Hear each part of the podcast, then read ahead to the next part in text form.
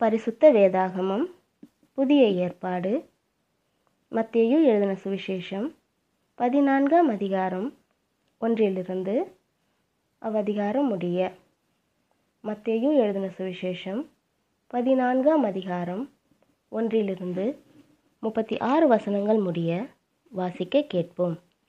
அக்காலத்தில் கார்பங்கு தேசாதிபதியாகிய ஏரோது இயேசுவின் கீர்த்தியை கேள்விப்பட்டு தன் ஊழியக்காரரை நோக்கி இவன் யோவான் ஸ்நானன். இவன் மரித்தோரிலிருந்து எழுந்தான். ஆகையால் இவனிடத்தில் பலத்த செய்கைகள் விளங்குகிறது என்றான்.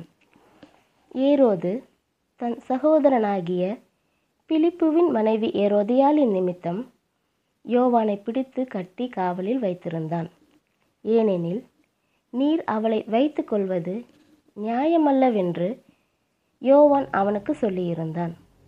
ஏரோது அவனை கொலை செய்ய மனதாயிருந்தும் ஜனங்கள் அவனை தீர்க்கதரிசி என்று எண்ணினபடியால் அவர்களுக்கு பயந்திருந்தான். அப்படி இருக்க ஏரோதின் ஜென்ம நாள் கொண்டாடப்படுகிற போது ஏரோதியாளின் குமாரத்தி அவர்கள் நடுவே நடனம் பண்ணி ஏரோதை சந்தோஷப்படுத்தினாள். அது நிமித்தம் அவன் நீ எதை கேட்டாலும் தருவேன் என்று அவளுக்கு ஆணையிட்டு வாக்கு கொடுத்தான். அவள் தன் தாயினால் ஏவப்பட்டபடியே யோவான் ஸ்நானனுடைய தலையை இங்கே ஒரு தாளத்திலே எனக்கு தாரும் என்று கேட்டாள். ராஜா துக்கமடைந்தான். ஆகிலும் ஆணையின் நிமித்தமும் பந்தியில் கூட இருந்தவர்களின் நிமித்தமும் அதை கொடுக்க கட்டளையிட்டு ஆள் அனுப்பி காவற்கூடத்திலே யோவானை சிறை சேதம் பண்ணிவித்தான். அவனுடைய சிரசை ஒரு தாளத்திலே கொண்டு வந்து சிறு பெண்ணுக்கு கொடுத்தார்கள். அவள் அதை தன் தாயினிடத்தில் கொண்டு போனாள்.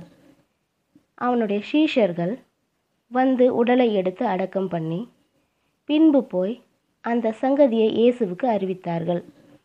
இயேசு அதை கேட்டு அவ்விடம் விட்டு படவில் ஏறி வனாந்தரமான ஓர் இடத்திற்கு தனியே போனார்.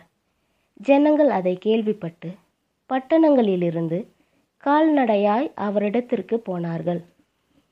இயேசு வந்து திரளான ஜனங்களைக் கண்டு அவர்கள் மேல் மனதுருகி அவர்களில் வியாதியஸ்தவர்களாய் இருந்தவர்களை சுஸ்தமாக்கினார். சாயங்காலமான போது அவருடைய சீஷர்கள் அவரிடத்தில் வந்து இது வனாந்தரமான இடம் நேரமும் ஆயிற்று. ஜனங்கள் கிராமங்களுக்கு போய் தங்களுக்கு போஜன பதார்த்தங்களை கொள்ளும்படி அவர்களை அனுப்பிவிட வேண்டும் என்றார்கள். இயேசு அவர்களை நோக்கி அவர்கள் போக வேண்டுவதில்லை. நீங்களே அவர்களுக்கு போஜனம் கொடுங்கள் என்றார். அதற்கு அவர்கள் இங்கே எங்களிடத்தில் ஐந்து அப்பமும் இரண்டு மீன்களுமே அல்லாமல் வேறொன்றும் இல்லை என்றார்கள். அவைகளை என்னிடத்தில் கொண்டு வாருங்கள் என்றார். அப்பொழுது அவர் ஜனங்களை புல்லின் மேல் பந்தி இருக்க கட்டளையிட்டு அந்த ஐந்து அப்பங்களையும் அந்த இரண்டு மீன்களையும் எடுத்து வானத்தை அன்னார்ந்து பார்த்து ஆசீர்வதித்து அப்பங்களை பிட்டு ஷீஷர்களிடத்தில் கொடுத்தார். ஷீஷர்கள் ஜனங்களுக்கு கொடுத்தார்கள். எல்லாரும் சாப்பிட்டு திருப்தி அடைந்தார்கள். மீதியான துணிக்கைகளை பன்னிரண்டு கூடை நிறைய எடுத்தார்கள். ஸ்திரீகளும் பிள்ளைகளும் தவிர சாப்பிட்ட புருஷர்கள் ஏறக்குறைய ஐயாயிரம் பேராய் இருந்தார்கள். இயேசு ஜனங்களை அனுப்பி விடுகையில் தம்முடைய சீஷர்கள் படவில் ஏறி தமக்கு முன்னே அக்கறைக்கு போகும்படி அவர்களை துரிதப்படுத்தினார். அவர் ஜனங்களை அனுப்பிவிட்ட பின்பு தனித்து ஜெபம் பண்ண ஒரு மலையின் மேல் ஏறி சாயங்காலமான போது அங்கே தனிமையாயிருந்தார். அதற்குள்ளாக படவு நடுக்கடலிலே சேர்ந்து எதிர்காற்றாய் இருந்தபடியால் அலைகளினால் அலைவுபட்டது. இரவின் நாலாம் ஜாமத்திலே இயேசு கடலின் மேல் நடந்து அவர்களிடத்திற்கு வந்தார். அவர் கடலின் மேல் நடக்கிறதை சீஷர்கள் கண்டு கலக்கமடைந்து ஆவேசம் என்று சொல்லி பயத்தினால் அலறினார்கள். உடனே இயேசு அவர்களோடே பேசி திடன் கொள்ளுங்கள் நான் தான் பயப்படாதிருங்கள் என்றார். பேதுரு அவரை நோக்கி ஆண்டவரே நீரேயானால் நான் ஜலத்தின் மேல் நடந்து உம்மிடத்தில் வர கட்டளையிடும் என்றான். அதற்கு அவர் வா என்றார். அப்பொழுது பேதுரு படவை விட்டிறங்கி இயேசுவினிடத்தில் போக ஜலத்தின் மேல் நடந்தான். காற்று பலமாய் இருக்கிறதைக் கண்டு பயந்து அமிழ்ந்து போகையில் ஆண்டவரே என்னை ரட்சியும் என்று கூப்பிட்டான்.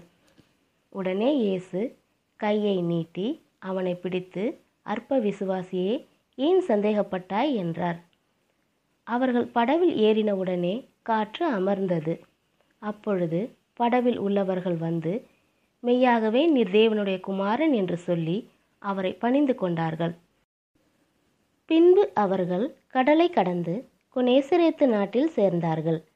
அவ்விடத்து மனுஷர் அவரை இன்னார் என்று அறிந்து சுற்றுப்புறம் எங்கும் செய்தி அனுப்பி பிணியாளிகள் எல்லாரையும் அவரிடத்தில் கொண்டு வந்து அவருடைய வஸ்திரத்தின் ஓரத்தை ஆகிலும் அவர்கள் தொடும்படி உத்தரவாக வேண்டும் என்று அவரை வேண்டிக் கொண்டார்கள். தொட்ட யாவரும் சொஸ்தமானார்கள்.